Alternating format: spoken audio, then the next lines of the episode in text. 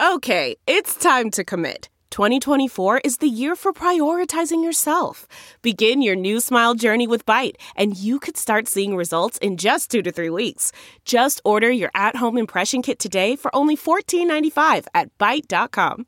Byte Clear aligners are doctor directed and delivered to your door. Treatment costs thousands less than braces. Plus, they offer financing options, accept eligible insurance, and you can pay with your HSA FSA. Get 80% off your impression kit when you use code WONDERY at Byte.com. That's B-Y-T-E dot com. Start your confidence journey today with Byte. This episode is brought to you by Philo. Do you love TV? Do you love saving money? Then Philo is your solution. Philo has shows, movies, and live TV for just $25 a month. You can even try it for free with their seven day free trial. No contracts, no commitments, no hassles, just a better way to watch TV. Never miss a minute of shows like the hit docuseries Where is Wendy Williams or classics such as Friends. If you can't get enough TV, then there's no better way to watch. Philo has more than 70 channels like BET, MTV, and AMC. And the best part, you can try it yourself with their seven-day free trial. Sign up today at philo.tv slash poppods. That's p-h-i-l-o dot tv slash p-o-p-p-o-d-s to get 50% off your first month.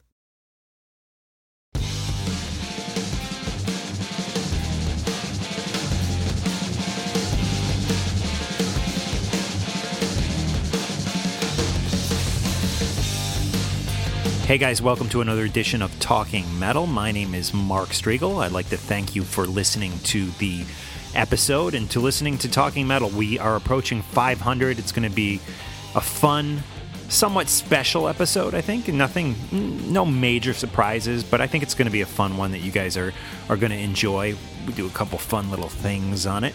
So stay tuned for that. On today's show, we have Bob Nalbandian, who is the man behind a film documentary called Inside Metal. He's going to tell us all about it. He also is looking for the uh, the heavy metal hard rock community to show their support and help him get it in theaters. We're going to have links up to the page you can go to to pledge money and donate money to support this film. Bob's going to tell us about what that money will do in the production of this film. It actually, it's more about getting it into theaters. But Bob will fill you in on all the details. I saw a screener copy of this, um, and it looks great. It's a it's a fun watch. So I hope everyone can get to see it either in the theaters or on DVD at some point in the future. Again, it's called Inside Metal. And before we get into that interview with Bob, because it is a long one, I want to remind you that this episode of Talking Metal and all episodes lately of Talking Metal are sponsored by Defenders of the Old Festival 3. We have a link up to their Facebook page in our show notes on talkingmetal.com today, and it's going to be a great time in Brooklyn, New York with Exciter, the reunited Exciter, their first show on U.S. soil. The Rods, high spirits, and many more. It's going to be a great weekend. I'm going to be there. Defenders of the Old Fest 3 in Brooklyn, New York, March 13th and 14th, 2015. For more information and more of the bands who are going to be playing at the Defenders of the Old Festival, go to today's show notes on talkingmetal.com for this episode. And uh, the venue they're going to be playing at is the Bell House, by the way. I will be there, and I hope to see you there. Let's get into the episode. This is Ratt, Sweet Cheater, followed by my extensive talk with Bob Nalbandian. Sweet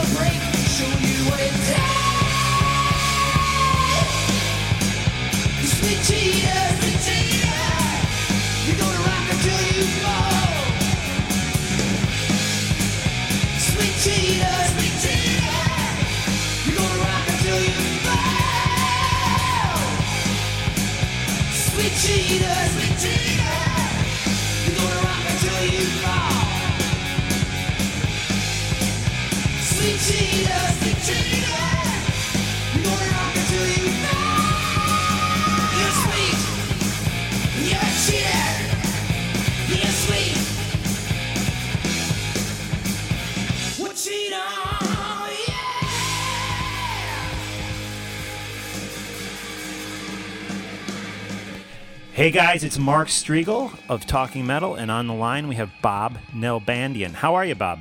Great. How you doing, Mark? I'm good. I'm good. You have a new film out, which is really good, really educational. We're going to talk about that in a few minutes. It's called Inside Metal. But first, I want to just talk about you because the film isn't really necessarily about you. There's you're occasionally in it, and there's shots of you, and you're asking questions, and you narrate it.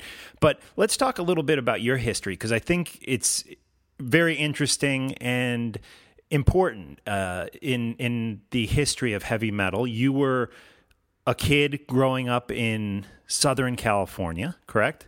Right. When all this stuff started happening, and you took to it a little bit earlier than the rest of the country. You were there while it was all blossoming, and you started something called a fanzine, which a lot of our younger listeners might not know what that is. Can you explain what a fanzine is?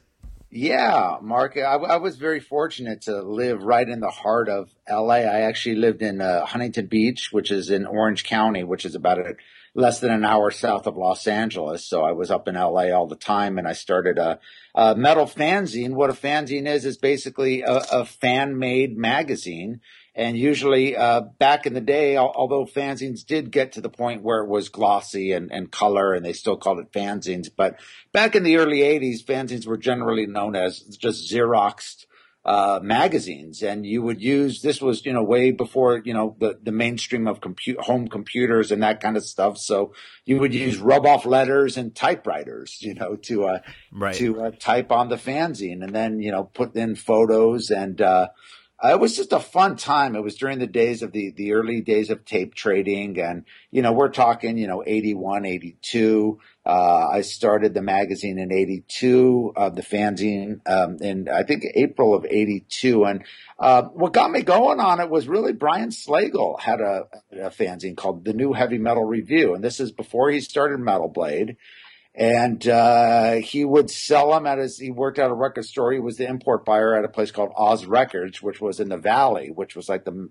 metal haven back in the day. Okay. uh, you know the country club and all great you know uh, uh, venues out there, and tons of great record stores. And um, you know that got him started to do the first Metal Massacre. Actually, you know, Metal Blade was just basically started from a metal compilation, the first Metal Massacre that obviously, as you know, had had you know ended up having Ratt and Metallica and uh, Black and Blue and uh, you know a, a lot of great bands. Um, that kind of what kick-started it. And but the, the fanzine that really got me interested was uh, out of the Bay Area, a guy by the name of Ron Quintana who uh, is an underground metal Bay Area metal guru, and he started a magazine called Metal Mania. And I saw that, and it was more my speed, where it was just Xerox. Brian's magazine was a little bit slick, you know, even for Right, okay. standards.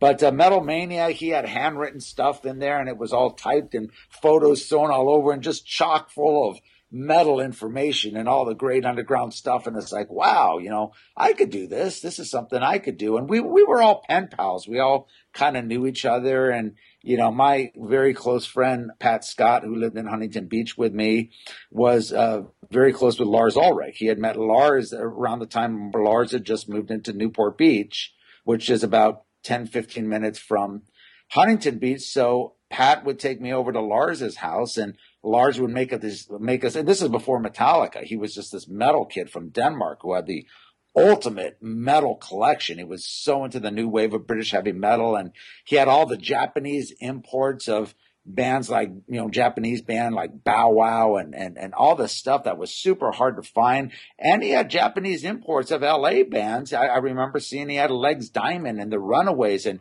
Yesterday and Today all on like Japanese imports. And I'm like, you know, how does this guy from Denmark know these bands? I mean, he was just this uber metal fan. And um, you know, this this was just a great period. This was during the whole tape trading fanzine kind of thing, where everyone traded the demos. You know, Metallica formed the Kill 'Em All demo was being traded, and you know, you were getting to hear bands like, uh, you know, of course, bands like Maiden were starting to come around and Saxon had Wheels of Steel that was released domestically. Motorhead with uh, Ace of Spades was released out here. And then you had all these great underground imports, you know, uh, uh, Diamond Head and Angel Witch and Tank. And we were trading these demos and BBC sessions and live recordings of these, uh, you know, uh, great bands. And I would send them all these great LA bands. And, you know, one of the bands that, that's featured heavily in the documentary was Snow. They had an EP out of 10 inch EP, which, you know, I found that was like the ultimate EP for people in Europe to own. It was the equivalent of the Iron Maiden Soundhouse tapes here. You know, if you had the Yeah. Soundhouse tapes, which you know is extremely rare, they were vying for like the, the Snow EP, which was extremely rare. And I found out that all these uh, pen pals I had through, you know, Kerrang, through the pen pal section in Kerrang, all these, uh, you know, people that ended up writing for, you know, Metal Forces and all these different, uh, European and uh, British magazines, they all loved the LA scene. And I was actually honestly more into the European metal, the new wave of British heavy metal, but also was a fan of the LA scene. And it's like, wow, I'm right here in LA. So I'm recording, you know, and back then it was cool to, to, to bootleg club shows and the, and the bands loved it. I would, you know, go in and uh, bootleg an Armored Saint show or August Redmoon show and they would encourage it because they knew I would get it out to millions of fans overseas. And then all of a sudden they're getting letters from Belgium and Holland and, you know, England and, you know, they were appearing in fanzines. So that, that was how it was uh, done before the internet. And yeah, was- and you know, I can totally relate to what you're saying. I'm a, I was probably a few years later, but growing up in the Chicago area, I would go to the Holiday Inn in like Downers Grove, Illinois, where they'd have record swaps, and we would go in there and buy tapes of you know bands that we'd never heard of that the vendors were telling us were good, and, and a lot of times we'd discover great stuff. It was just such a different world back then, and fanzines were a big part of my life at that time. And your fanzine was called the Headbanger, and guys, you can definitely find it online if you if you do some searching. I think it's actually on iTunes. Yeah, we got on iTunes and Amazon. I think we put just the first two uh, issues up, which is pretty, pretty embarrassing. I was like 17 and 18 at the time, and boy, was my writing bad. But Yeah, was- but but there but it's charming and it has it it has like a real feel to it. I mean, I was chuckling as I read the review of the Ratt concert. Now, this is. Ratt before anybody even heard of Ratt outside of probably your area. This is 1982. You reviewed one of their shows, and it, it sounds like it was a very very different, somewhat different band than than we all came to know. yeah, I think my partner Later. actually reviewed that and Oh, did he? Okay. a, a, a, a, a fairly bad review, if I remember correctly. Yeah, it's it's a terrible review. Yeah, yeah. But uh, I, you know, it's funny because I, I did used to see Ratt back then, and some of you know some of those early shows, and you know, to be honest, some of the early Metallica shows, their first shows, they were they uh, weren't very good. I mean, they were. I mean, Metallica just boom. They started in their second show. They actually opened up for Saxon on the um, uh, Denim and Leather when they came over to the. Whiskey and Ratt opened uh, one of the shows, and Metallica did, and that was Metallica's second show. No one had heard of the band, and uh, you know, they were they were quite rusty, and a lot of these bands were kind of rusty at the time. But they, but it was it was cool, and I ended up really getting really liking Ratt. I saw Ratt several times opening up for Motley Crue in the clubs, and I think I saw I don't think I ever saw them with Jakey Lee, but they had all different. Uh, Different players in the band before Warren DeMartini and and uh, Robin Crosby came came around, and they were much heavier. Uh, much. I mean, if you hear like "Tell the World" from the Metal Massacre record, and e- Right. even the first EP, it's it's quite quite a bit heavier than Oh, I love that first Ratt EP, like Sweet Cheater. I mean, that's just it's so rocking and raw. And as much you know, I love Out of the Cellar too. I think it's a really great record. However, that EP and and Ratt isn't the only band where their their first EP was a little more street sounding and a little more raw and real. You know, that EP just captures a real attitude that that some of the future Ratt stuff wouldn't quite grab a hold of. Well, yeah, that's the interesting thing about the LA scene because everyone thinks of, uh, you know, the LA metal scene. Uh, you know, everyone thinks of the glam bands and stuff, but it wasn't really glam before that. It was when MTV started exposing these bands. That's when they kind of softened up their sound, did the ballads, and did all that kind of stuff. And you know, the poofed up hair. I mean, they still kind of had that image. Motley always had that image, but it was definitely more street. You know, leather. You know, uh, leather and chains. You know. Uh, kind of image and, and even ratt too. I mean uh, the first great white ep as you know is much heavier and there used to be a, a, a band called dante fox which uh, was uh, jack russell mark kendall and this crazy bass player named don costa and tony richards who ended up playing in wasp. And you know the, uh, it, it, the the bands were much heavier then. I think once they got signed to major labels their song their you know the labels really wanted to get them a little bit more commercialized. And i think you know uh, seeing the success of bands like Def Leppard uh, on, on you know the High and Dry album, and then of course Pyromania. You know that that really convinced the labels to you know really capture that kind of sound. But yeah, Right. it, it was uh, it was quite a bit heavier back back then. Well, let's let's even go back before that and get into the film a little bit. Again, the film, guys, is called Inside Metal: The Pioneers of LA Hard Rock and Metal. Now, when I read these heavy metal history books, and believe me, my bookshelves are just filled filled with them. They they always tend to claim there was no real hard rock scene bef- before the explosion on the strip in the early 80s. You know, there was Van Halen and Quiet Riot, and a lot of these history books kind of say, hey, that was it. That was there really wasn't much else going on in the hard rock world in in Los Angeles pre 1980 except those two bands. But your documentary paints a very different picture. You bring to to light a lot that there was actually a lot of other stuff going on. Wolfgang, Smile, Detective, uh, all sorts of bands. Uh, the Boys, right? That was the George Lynch one. Um, Snow, who you mentioned earlier. So let's talk about some of these because I got you know like a band like Detective. I'm embarrassed to say I didn't really know who they were, and I've gone online and been searching out their stuff, and wow, some great stuff. I mean, let's start with Detective. This is a band that's featured in in Bob's documentary, and they were on Swan Song, the Swan Song label, the Led Zeppelin label, very tied in with the Zeppelin guys. Yeah. How how big were they on the LA scene? In what year are we talking about? Well, this this might have been a little uh, earlier. I think they started around seventy five. And and first, let me say, I, I I totally agree with what you're saying. A lot of the books have never talked about this, and that Yeah, that, they they always say Van Halen, and then there was Quiet Riot. I mean, I I, I don't want to. I mean, I can actually think of a couple really respected authors who've basically said, "Oh, those were the only two bands on the, in the scene in you know 1976." Well, you know, if you weren't, if you didn't grow up in LA during that time, you wouldn't know. And and I've even talked to you know uh, uh, people that I respect heavily, that I look up to, like a Martin Popoff, and he wasn't even familiar with these. And I thought Martin knew everything, but th- a lot of these bands didn't have records. It, it was before MTV. It was before you know, long before internet. So a lot of these bands just fell by the wayside. But it was a big scene. But Detective were one of the bigger bands, and they weren't. They, they were actually not a, a, a local LA band, so to speak. They were kind of touted to be the next supergroup. Michael Des Barres came over from England, and he was a part of that big glam uh, scene that came over from England with, you know, T-Rex and Sweet and, uh, Humble Pie. I mean, they sound a little bit more like a Humble Pie. His vocals was very Steve Marriott. He was in a band called Silverhead that were signed to Deep Purple's record label, Purple Records.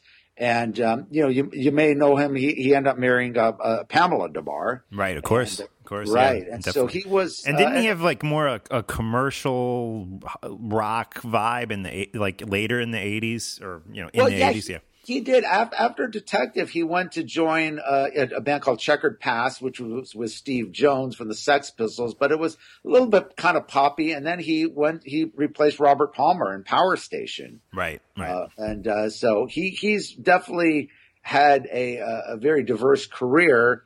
Um, and you know, you Detective were not a metal band. I think the thing that was confusing of with Detective is no one could figure out what kind of band they were. They were they were blues. They were you know hard rock. They they dressed kind of almost new wave-ish, all with suits and kind of short hair. Well, there's that one song I was listening to, Grim Reaper, which Love that song. which very Zeppelin esque in my Yeah. in my opinion, and you know, being on the Swan Song label, eh, and I think it's in your in your film. They they mentioned that they were talking to Jimmy Page about producing the record, but that never happened or something. Yeah, they signed uh, to so they, they got one of the biggest deals. Swan Song looked at the Swan Song only had a couple bands. He had Bad Company, and uh, I, I think they had like Robert Palmer, but I think that that might have been afterwards. But uh, uh, Detective was was Michael Des Barres and Michael Monarch, who was from Steppenwolf, who of course were a huge band from the uh, late '60s into the early '70s. You know, Magic Carp Ride, Born to Be Wild, obviously, and so they figured, you know, tying these two guys together with this fantastic drummer, John Hyde, very John Bonham-ish kind of drummer and um, very diverse lineup. They had a black bass player, Bobby Pickett, amazing bass player. And then they added a keyboard player, Tony Kaye from Yes. So kind of odd, you know, having a progressive keyboardist with, you know, kind of a blues. So it, it was a very, uh, but they were kind of touted to be a super, super group. They released two records. Their debut, which had Grim Reaper and a song called One More Heartache, which again, a very Zeppelin-esque. It starts with a total John Bonham-ish drum beat. And they were kind of radio hits in, in the uh, early, uh, or, or I should say mid to late seventies on a couple of, of the radio stations. I remember hearing it on the radio and they, they just never really broke. I think people were kind of confused of, you know, is this a rock band that, with their look? And, of, you know, and this is when new wave was starting to, to, to you know, uh, become big. So they never, they ended up uh, breaking up, but a lot of bands, you know, Quiet Riot opened up for them back in the, uh, you know, uh, you know, of course, Randy Rhoads' version of Quiet Riot. A lot of the local bands kind of got their springboard opening up for bands like Detective. And this was, you know, Detective could be similar to a New York band who, who I'm sure you know, Starz. Oh, Um, absolutely. around the same era. They they released you know three you know great records, uh, very underground. I, th- I think they had a big New York following, uh, but anywhere else in the country. And another band is Legs Diamond that had uh, that were signed before Van Halen. They had two albums out on uh, two or three albums out on Mercury, uh, Firepower and a Diamond is a Hard Rock, and a fantastic band. Uh, but they just kind of, and, and cer- it's weird because certain places like in San Antonio, Texas, they're huge. Yeah. They, they would play because, because of certain radio stations. I think, you know, they talk about in, in the movie, certain radio stations could play songs. It wasn't like it is today, all corporate. So if a radio station liked a band, like say a Legs Diamond, they would play it. And so for whatever reason, San Antonio, uh, same with the band Riot, the New York band Riot, they were huge in San Antonio. So you had certain pockets where these bands were kind of big.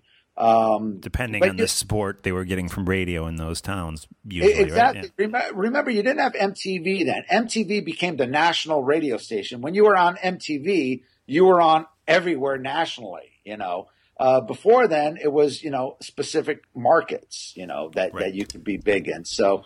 Um, Detective had, had had a few different markets in LA. I don't think they really did much in uh, uh, back east. I mean, John Hyde talks about in the story once, uh, you know, they were touring and they had ACDC open for them, and he had never heard of ACDC, and he sees, you know, these guys come out and Angus in his shorts, and he's like, "What the hell is Yeah. this?" Then he saw them play. He's like, "Fuck, I don't even want to go on stage. These guys." We, there's no way we could, you know, compete with this. So, you know, great stories like this. So that kind of tells you how long ago it was because bands like ACDC were club bands. They used to play the Starwood. Rush used to play the Starwood. Judas Priest used to play the Starwood. Um, I think Aerosmith actually did a couple shows uh, at the Starwood, kind of like private shows. Uh, Cheap Trick used to play the Starwood. Starz used to play the Starwood. So all these bands were almost kind of like equals, you know, with, Yeah. with, with the Van Halens and with bands like Smile and Legs Diamond and all that. Yeah, And- and let's let's talk about some of those bands. I w- quickly wanted to tell the listeners that there's a great story from the drummer of Detective that that's in your film where he talks about actually jamming with the guys in Led Zeppelin and. Uh, he, there's a couple really cool story Zeppelin esque stories that he tells in the Inside Metal film. But let's uh, let's jump over to Smile and talk about them. I mean, this is another band I really was not too aware of. Maybe I've, I'd heard the name once or twice, but let's talk about Smile and how they went on to influence the scene. Well, Smile was, uh, I think they started around 75, 76. And uh, they became a, a, pretty big band in the uh, the Starwood, uh, primarily the Starwood, which was the big club at the time, and they were competing a lot with um, Van Halen. Was just starting to take off, uh, so it, it, was it was like Smile and Quiet Riot, the Randy Rhoads version of Quiet Riot, were kind of the bands vying to be the next band to get signed. And Smile was a little bit more poppy. They were a great live band. They did a record, I think that they finally got signed in like the late or the early 90s. They did a record for MCA Curb, which to be honest, the band can't stand. And it's just way overproduced. I, you know, uh, when it came to that era, you know, you had the labels totally trying to make them into something they're not, but it's not a very good represented, uh, representation of the band. Uh, they were a really good live band. I remember seeing them back in the day a few times. Uh, again, a little bit more poppy, a little bit more commercial, but great frontman, Stoddy Waller the drummer people cited as, as one of the best drummers uh, around, uh, Jimmy Volpe, uh, who later actually played with Warrior. He was on the Fighting for the Earth album with uh, Joe Floyd, our co-producer. Yeah, great record. Great. I yeah, love Warrior. Yeah. Yeah. So, um, you know, the, Smile was, was, was definitely a band that just never got their, their break. You know, I think once Van Halen hit, you know, the new wave band started. It became, you know, at that at that time, this is before, like I said, before MTV. So you didn't have that copycat mentality, how the labels were after. You know, once you know Van Halen and Quiet Riot and all those bands started to do well, then boom, the LA metal scene exploded, which will be on the on the next title we'll talk about. You know, when bands like you know Wasp and Black and Blue and Ratt and uh, you know Armored Saint, and all the bands started you know getting signed.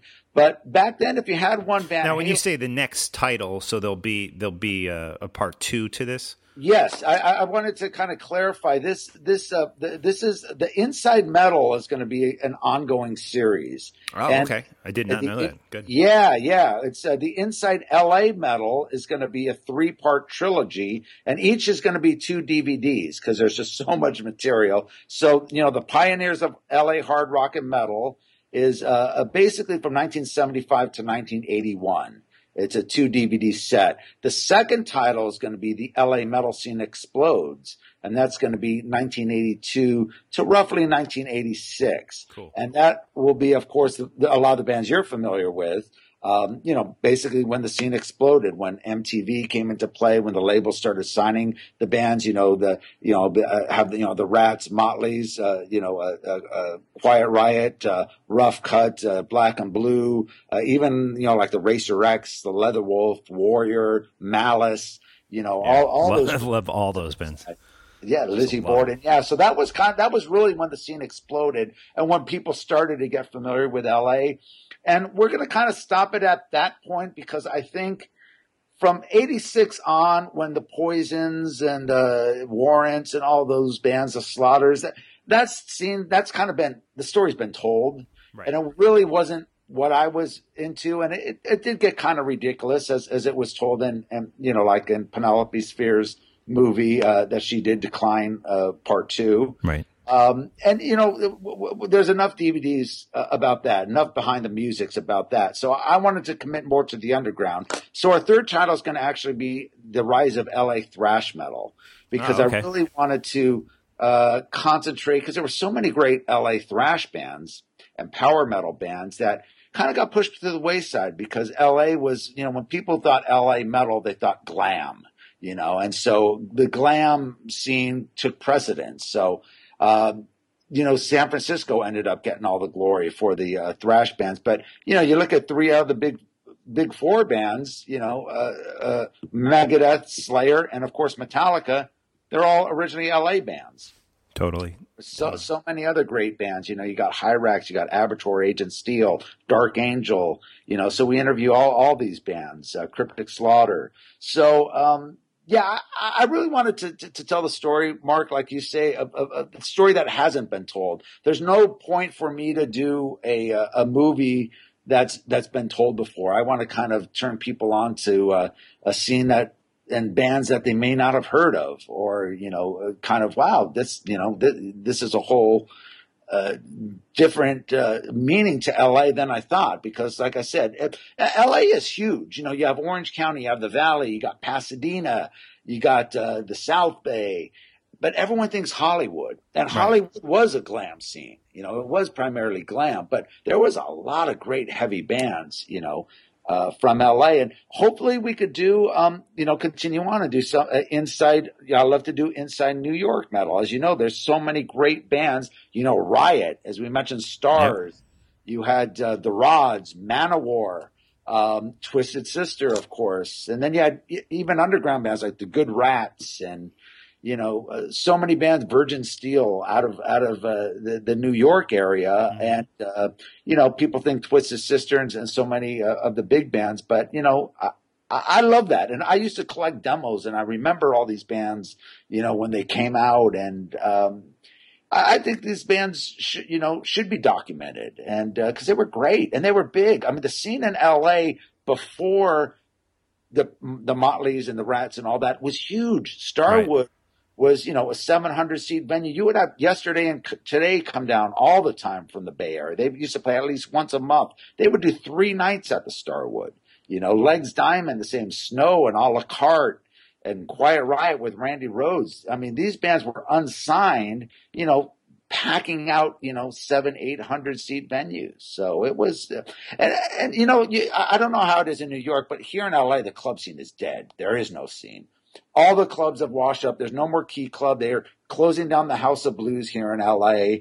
There's no live music scene. The the Yeah. scene is completely dead. And um, I mean, in New is- York, there is definitely a music scene, but it's it's has it's very very far away from metal, and it takes place in Brooklyn, New York, which is Right. over the past ten to fifteen years has become this real hipster hotbed artist musician scene but it the metal scene i mean there actually are a couple metal bars and clubs in williamsburg brooklyn now but it's i wouldn't i wouldn't call it a scene it's more like a, not like the Ritz or the Roseland. no, n- Right. yeah, Roseland actually closed down. Yeah, Yeah. uh, yeah, yeah. So, so the metal scene in New York, I don't, I don't actually think is is all that healthy right now. I think everywhere, pretty much in the states. I mean, in Europe, it's booming. You know, right, Sweden, uh, Scandinavia, especially, it's it's Yeah, just Germany, massive. all Yeah, over. yeah. But Yeah. you know, in the states, it's it's it's sad, and it's. um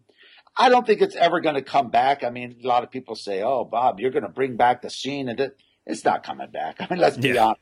It's never going to be like it was. I mean, especially with today's standard, with the cell phones and the YouTube and this and that, people just don't go out to shows like like they did in, in the past. But I at least want to present uh, and a lot of the younger bands that came out to the screenings that we had, they were just blown away and they're going back listening to, and hopefully it'll influence some of the younger bands to get out there and play and build a following. And, you know, whether it's a backyard party or a bar or whatever, just, you know, kind of bring that feeling back, even bring though the the, bring the excitement back. Definitely. exactly. Yeah. So, Bob, before we go any further here, because I, I could talk to you all night about this stuff, but let's let's talk about the fan support, the the support that's needed to get this movie into theaters. There is a, a place that people can go, a fan backed uh, page, right? Do you, do you have that uh, web Yeah. address? Yeah, metalrockfilms.com. And I want to thank you, Mark. I saw, even Oh. before we got in contact, I saw on the uh, contributors that you donated a healthy uh, donation to the page. And I want to thank you personally. Yeah, well, my good friend Mitch Lafon told me about the movie and sent me a trailer, and I was uh, so impressed that I had to give a, a little something. So I and I, I encourage all the Talking Metal listeners to go to Metal Rocks metalrockfilms.com. We will have that link through today's show notes on talkingmetal.com. And go over and you know whatever you can give, whether it's five bucks or a hundred bucks, you know, make a donation and let's help get this story out to the masses. And we do have good uh, uh, prizes, or uh, I guess gifts. We should we should call it uh, for for each donation you make. We got uh, signed DVDs, signed posters, and uh, different tiers. Uh, so to speak, for the donations. We got like a gold record plaque. Uh, you know, you could have your name credited in the movie. So, you know, for your donations, you, you will get something back. And um, what the donations are basically for, Mark, is for this theater run. When we put this together, we weren't really expecting um, the, the, the, the executive producer, uh, Warren Croyle, uh, started the company Metal Rock Films. He's got a huge DVD network, huge. They do a lot of not not um, not just music, but tons of you know conspiracy uh, movie DVDs and and just a, a huge network that he does. Um, and uh, when when we put this together, we didn't really even think about the theaters. But at the screening, we had uh, a guy by the name of Doug Cluthy from DRK Productions came out and he presented. He he says, you know, I he brought a lot of these Sam Dunn movies, like the Rush movie, and I believe he's working on the uh, he's doing the Guns N' Roses 3D movie to the theater. Oh, okay. So Cool. he's, you know, got a great name and he says, dude, I'd love to take this to the theaters. And, uh, we said, yeah, this would be fantastic. But obviously, it, it, you know, it wasn't really in our budget. It's, it's pretty expensive to, you know, rent up theaters and, you know, cause you have to rent out kind of the independent theaters to do something like this and do the proper promotion. And so we got Chipster PR behind us, as you know, and we have J- Bob Chiappardi, who runs the fan back page. And you probably remember Bob from Concrete Marketing. He did the Foundations Forum. Uh, Sure. So he's like the metal marketing guru. And uh, we got them involved to, to kind of do a, uh fund, a crowdfunding uh, campaign to help us basically um, uh, pay for the uh, the uh, the uh, the screenings. Because I think you know to have this on the big screen and to bring it to the people before it comes out on DVD, you know, it's it's a great great thing. And what we would want to do is make it real special, do kind of a Q and A afterwards, and and just make it a, a, really cool event where the people could meet, you know, say a Stephen Quadros or a Carlos Cavazo from who was in Snow before Quiet Riot or a Don Dokken or you know uh, that kind of thing. So that that's kind of what we're aiming for. And we've already uh, Doug's already booked several theaters, but the more money we could raise in the fan back campaign, and we've got about I believe about 25 days left or so. Uh, the more the more theaters we could hit, and the more special we could make the event. So Okay. um, I, I I want the people to know e- every penny that is going into this uh, fan back campaign is going to be used toward the promotion and marketing for the theaters. Uh, so it's it's it's definitely a good cause, and it's great uh, not just for this movie, but I think for the, the the whole heavy metal cause in general, just to get it out nationally. Yeah, I mean, it's a part of history that needs to be told. So definitely, guys, go support Bob and the movie Metal Rock Film Or I'm sorry, at metalrockfilms.com. The movie is Inside Metal. So many great interviews. We're talking major stars, guys. Lars Ulrich is in this movie. Uh, Stephen Pearcy, Don Dokken, Chris Holmes. I mean, let's talk about Chris Holmes. Chris Holmes, every time I see him, he doesn't appear in public much, Yeah. but when he does, it's a complete disaster and and mess and people laugh and make fun of his unfinished music videos and his drunken interviews. some of it- however, however, in your movie, he's great. He tells a great story about having Eddie Van Halen at his house and opening the windows, hoping people th- would think it was him. And and he sounds coherent. He sounds almost I hate to say, but normal. Yeah. You know what? What is Chris like in real life? Well, you know- is he this this out of control character that we all kind of have been programmed to think he is, or is he more normal like he appears in your film? He's he's he's, he's a real sweet guy, and and I've always been uh, I, I've always loved Chris Holmes with Wasp. I love those first couple Wasp albums. I I Oh, love the album Kill Fuck Die that he came back on. Um, you know, he, I just think he, I you know. Again, some of the, the, the movies they are are the the videos he's done is embarrassing. It's like, dude.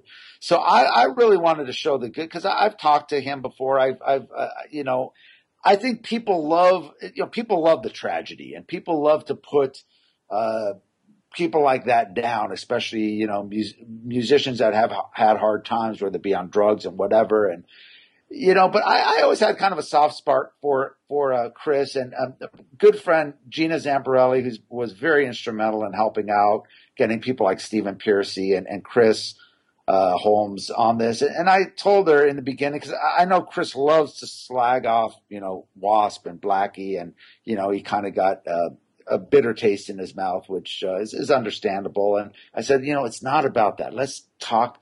I know Chris and Eddie were good friends. I want to sit down, talk to Chris about those times. So she got with Chris and told him what this is about. And we kind of prepared that in a way just so he knew. And, and, you know, all the people that we talked about, they love talking about this era. You know, Steve Plunkett from, you know, Wolfgang, who, you know, was later obviously an autograph and all Don Dokken, and all these people that God, nobody talks about this, Bob. This was such a great era. So all these people were real happy to talk about this. And I think Chris was too. It, it was something that, you know, fond memories that he had, you know, jamming in his bedroom with Eddie Van Halen and, you know, just uh, some of the great times then. So I think once we started talking, you know, the, the artists really loosened up. I think at first they were a little bit skeptical and, you know, then we got together and it was just, it was just, we're just, you know, talking metal, basically talking, you know, just Yeah. bullshitting. And I think Right on. once they kind of saw the angle, they kind of loosened up and then it just kind of flowed. The stories just started coming out of them. And that, that's what I really wanted is, is, is the history, you know, to tell the people what I wanted to bring the viewer back to 1978 or 79, you know, I mean, I love those kind of movies and not even necessarily the music movies. I mean, there's that great documentary that Stacy Peralta did on, on uh, skateboarding, uh, uh, uh, Dogtown. Um, uh, Right, yeah, that- I've seen that, Yeah, yeah. it's- which was fantastic because it's got all that old video footage from the 70s and the soundtrack back then was all metal you know everyone thinks oh skateboard punk no back then all those you know Stacy Peralta and Tony Alva they were all it was all Zeppelin Aerosmith Ted Nugent. And, and I remember that as a young kid in Huntington Beach. That was you know surfer and skateboard capital. And and and I go wow I want to do that with with metal. I mean it bring it just really brings you back to that era you know of the 70s and that's why we got some great original footage from the Starwood of bands like Snow and a la carte and Smile and Quiet Riot with Rhoads and um, you know, which was real hard to find to come by because this is like old film footage and stuff. But you know, we had some great people, Alan Wood, that really helped us out immensely and getting a lot of this stuff. Kevin Estrada, who uh, donated so many fantastic photos. So we had a great team of people, and uh, as I mentioned, my co-producer Joe Floyd, who did all the camera work, he was in Warrior, and he was very instrumental in Was he the guitar player? He was a guitarist. He's the brainchild Great. of Warrior. He basically it pretty much is is Warrior, and they're Yeah. back together doing stuff. And everyone loves Joe. He's been an audio engineer for years. So once a lot of these music- musicians knew that Joe was involved, like, oh fuck, I love Joe. Yeah, Joe's great. So that kind of opened up a lot of things. And Carl Alvarez, uh, who was uh, uh, my other co-producer, helped out immensely. And Curtis uh, Don Vito and Robert Gaston, the, the associate producers who edited the movie, they're, they're, they all grew up on this. So we all had this pa- passion about it. So it was a great team. And of course, Warren Croyle, who goes way back, he used to be in LA. He uh, used to work alongside Andy Johns as an engineer. And so he's, you know, he was familiar. He, everyone got what I was trying to do and everyone agreed this, this is something that's got to be put out. And which is fantastic because if I was to do this with someone like a VH1 or a bigger company, you know, they would have stipulations. Well, this band isn't big enough. Nobody knows about this or you can't, you know, but this was fantastic because it was like, it was just an open drawing board for me to include the bands. And the great thing is I, we did get the Lars Ulrichs and the Don Dokkens and the Carlos Cavazos and the Stephen Pearcys, but it was important for me to get the Stephen Quadros and the Brian O'Brien and the Greg Leons and the, you know, the people that Scotty Wallers that people may not be familiar with, but in that era, they were just as important, you know, so Yeah, yeah, totally. We're to have everything linked through today's show notes on talkingmetal.com. Metalrockfilms.com is the website. So, guys, please support Bob and Inside Metal. Bob, before I let you go, let me ask you a couple off the beaten path Van Halen questions. I want to ask you about Randy Rhoads specifically. Now, you were in the scene back then. Did Randy Rhoads playing change drastically after he heard Van Halen? No, actually, they they were around the same time, and and, and to be, I, I wish I was around that era. I mean, I was a I was a little bit too young to catch uh, Randy Rhoads uh, with Quiet Riot or Van Halen. I saw a lot of the bands coming into Orange County at the time because I was like 15, 16. I wasn't able to drive out to uh, LA, but I, I did catch Dubrow, which was right after Randy joined Ozzy. And that was, uh, I believe Greg Leon was, was playing guitar with Kevin Dubrow. Um, and then they, of course, changed their name back to Quiet Riot and did the Metal Health album and, and, you know, what everyone remembers. But no, I, I, think actually Randy and Eddie, they came around the same time. And, uh, I think Kelly Garni really tells the story well. Kelly Garni was the original bass player for Quiet Riot before Rudy Sarzo, and he was Randy's best friend. And he said that Van Halen kind of dominated the Pasadena area and Quiet Riot kind of dominated the uh, valley which was west of Pasadena, and they all vied to conquer Hollywood. So it was a, a big competition. So they both started around the same time. So I think, um, you know, really Eddie Van Halen, George Lynch, uh, Dave Meniketti, Randy Rhoads, they're all from the same era. They were all, all battling it out, you know, at, at the same time. And, you know, uh, Van Halen used to open up for, uh, um, uh, Y&T a lot. Uh, and they open up for uh, uh, certain shows with the Wolfgang. So, you know, this. Yeah, and that that one famous show they did. Uh, I mean, there were a lot of famous shows, but the the show Gene Simmons went to uh, see. He was actually there to see George Lynch's band, I think. Yeah, that's the story. He went to see. Uh, I, I, think it was actually Xciter because they, they, were they were a big band. If, if you know like songs like Paris is Burning, a lot of the songs from the, the the real heavy songs from the first Dokken album, a lot of those were old Xciter songs. And you know, people like Brian Slagel and uh, a lot of people say they were like the heaviest band. I never actually caught Xciter, but yeah, the rumor is Gene went to see Xciter. Uh, or he saw George Lynch, and then the next time he saw Xciter, I believe Van Halen was opening, and he saw this kid Eddie Van Halen. He's like, "Shit, man, I prefer Eddie Van Halen uh, over George." And that's that's supposedly what what uh, how uh, uh, Van Halen got discovered by Gene Simmons and Paul Stanley. So um, yeah, great, a lot of great stories like that. But um, I think Randy Rhoads got when Randy Rhoads was in Quiet Riot. He Quiet Riot was very poppy they weren't really a metal band. They were yeah. more pop. And I think uh, Carlos, you know, because on those first two Quiet Riot records, the Japanese releases. Right. Uh, they, he doesn't shred, and it no, almost sounds like he's not at the technical level that he would be a few years later with Ozzy. Yeah, I think you know, like what Carlos Cavazo says in the documentary, it was it wasn't until you know he joined Ozzy where you know Carlos realized how fantastic he was. I think he kind of held back a lot. I think that was, you know, Kevin Dubrow wanted Quiet Riot to be a real kind of a poppy uh, band. And uh, I think Eddie Van Halen definitely brought in the guitar shredding. I mean, even the first couple yesterday and today records, uh, struck down in their first album, uh, didn't have that much guitar shredding. I mean, when that first Van Halen album came out, and that's why there was so much talk about Van Halen because it really was that important and that pivotal because that was the first album that was just guitar overload, you know, before Yngwie, before the guitar shredders. That album set the benchmark. And before that, you know, you had the Montrose album, you had, you know, Ritchie Blackmore, Page, all these guys. No one did a guitar solo like, you know, Eruption you know, on a record. It was kind of un- unheard of. I mean,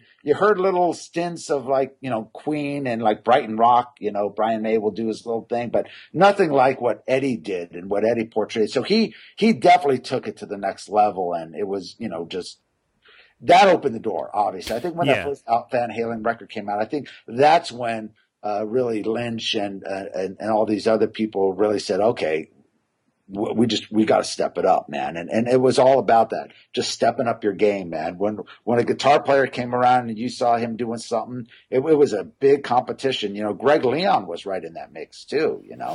Now, David Lee Roth was obviously in this scene, hung out with these guys, played gigs with these guys. And when I say these guys, I mean Kevin Dubrow, Quiet Riot. I mean, even in the later years, he would party with Stephen Pearcy. And yet, after all these other bands started to break many years later, he was so derogatory and always put down the LA hard rock and metal bands that followed after Van Halen. Yeah, Why I do you think that was? Why did he want to separate himself from these jealous. guys? I think it's jealous. I think he always thought he was special, and he was. I mean, there's no question about it. He was the the top. You know, he was a front man. But back in the day, if uh, you know, a lot of people say, and, and, and, you know, Steve Plunkett said this, and, and a lot of people have said this. He he he ripped off Jim Dandy. He wanted to be Yeah. like Jim Dandy. If, if you hear some of the old Van Halen stuff. Uh, if you've heard the old demos and stuff, he's all over the place screaming. And I think, I, I think people don't realize how important Ted Templeman was to Van Halen.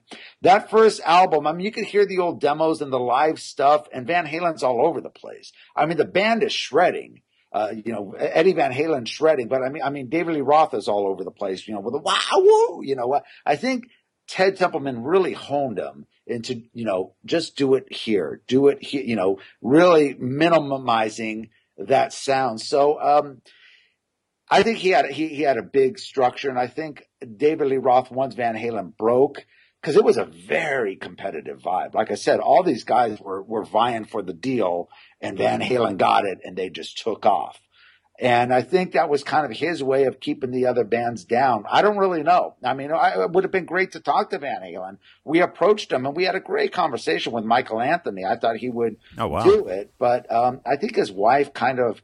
Uh, I think she she manages uh, like is his personal manager, and she was a little bit against. She loved the idea. She goes, "Oh, smile! Oh God, these bands! I remember all these bands. This is great that you're doing it." She was really positive about it, but I think at that point they, she didn't want you know him talking Van Halen or go to go back into the whole Van Halen thing. So she never got back with us at the end, which was a shame because it would have Yeah. been great to get obviously Van Halen's point of view.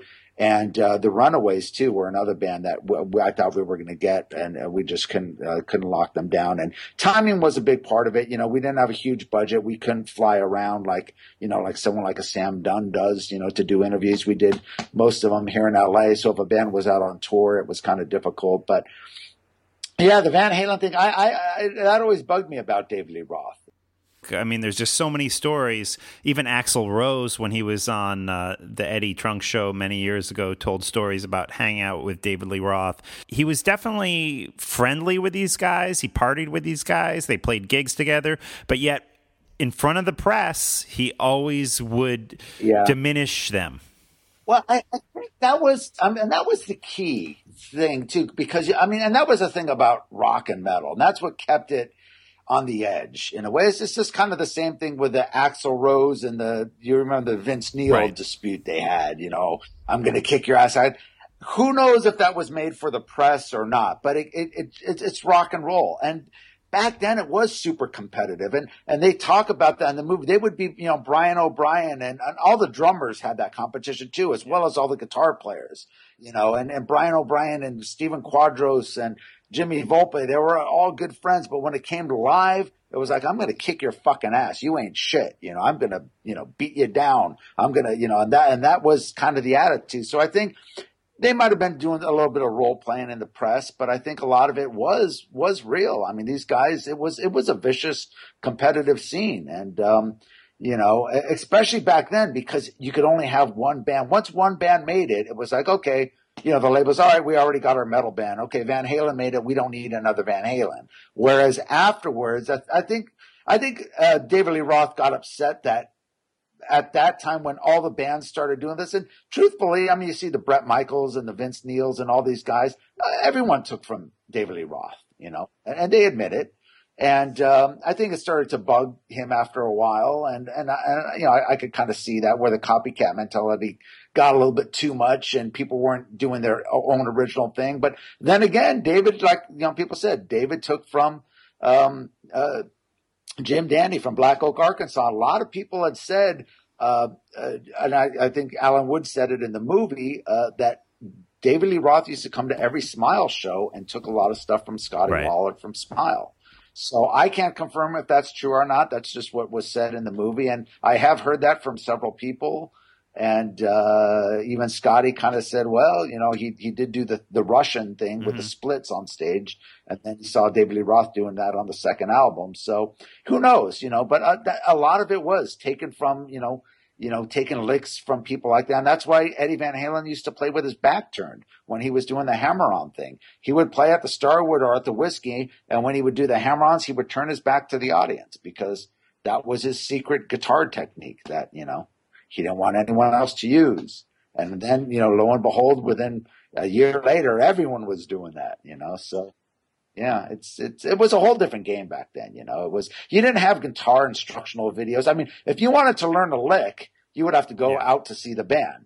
You know, you didn't have MTV. You couldn't watch videos. You know, if if you're lucky, you might catch one of these bands on Don Kirshner's rock concert at one in the morning on a Saturday night. You know, Yeah. on TV. But that was it. So um, it was a whole different game then. So it was super competitive. Yeah. Very good. Great stuff, Bob. And let's get into some Warrior right now. This is Fighting for the Earth. Cool.